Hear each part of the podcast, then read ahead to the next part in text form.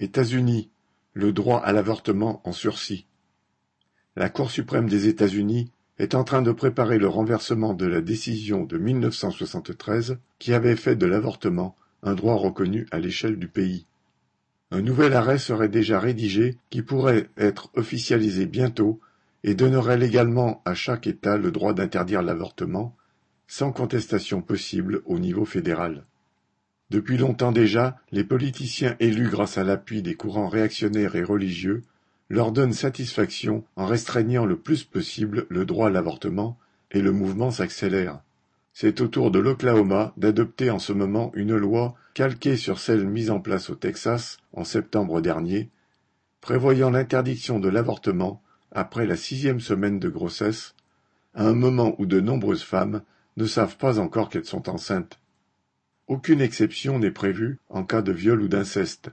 Le personnel médical qui pratiquerait une IVG encourrait dix ans de prison et cent mille dollars d'amende. De plus, la délation est encouragée par une prime de dix mille dollars. Depuis que le Texas, avec ses trente millions d'habitants, avait adopté une législation de ce type, des milliers de femmes se rendaient dans l'Oklahoma voisin pour avorter. Ces lois d'État ont été jusqu'à présent contestées juridiquement en saisissant la Cour suprême. Mais de toute évidence, celle-ci n'est pas un rempart. En cas de renversement de l'arrêt de 1973, les lois les plus restrictives, qui étaient jusqu'à présent suspendues, s'appliqueraient. L'avortement serait criminalisé sur une grande partie du territoire américain. Si cela se produit, on peut être sûr que Joe Biden et les démocrates au pouvoir, à Washington, émettront des protestations et plaindront les femmes ainsi privées du droit de maîtriser leur corps. Mais ils leur demanderont aussi de se soumettre aux lois, fussent-elles barbares. Au nom du droit des États à décider, la démocratie entre guillemets américaine a ainsi permis pendant soixante-dix ans que des millions de Noirs soient soumis à l'esclavage dans une douzaine d'États.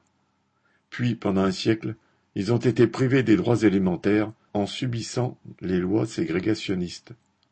Il a fallu le mouvement noir massif, tenace et profond des années 1950 et 1960 pour que, ne serait-ce que le droit de vote des Noirs devienne effectif dans tous les États.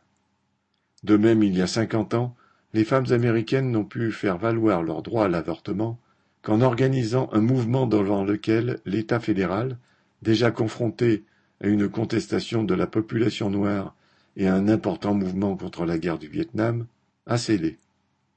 En 1973, la Cour suprême, composée de juges tout aussi réactionnaires qu'aujourd'hui, avait alors transcrit dans le droit ce rapport de force favorable aux femmes en rendant l'avortement légal à l'échelle du pays.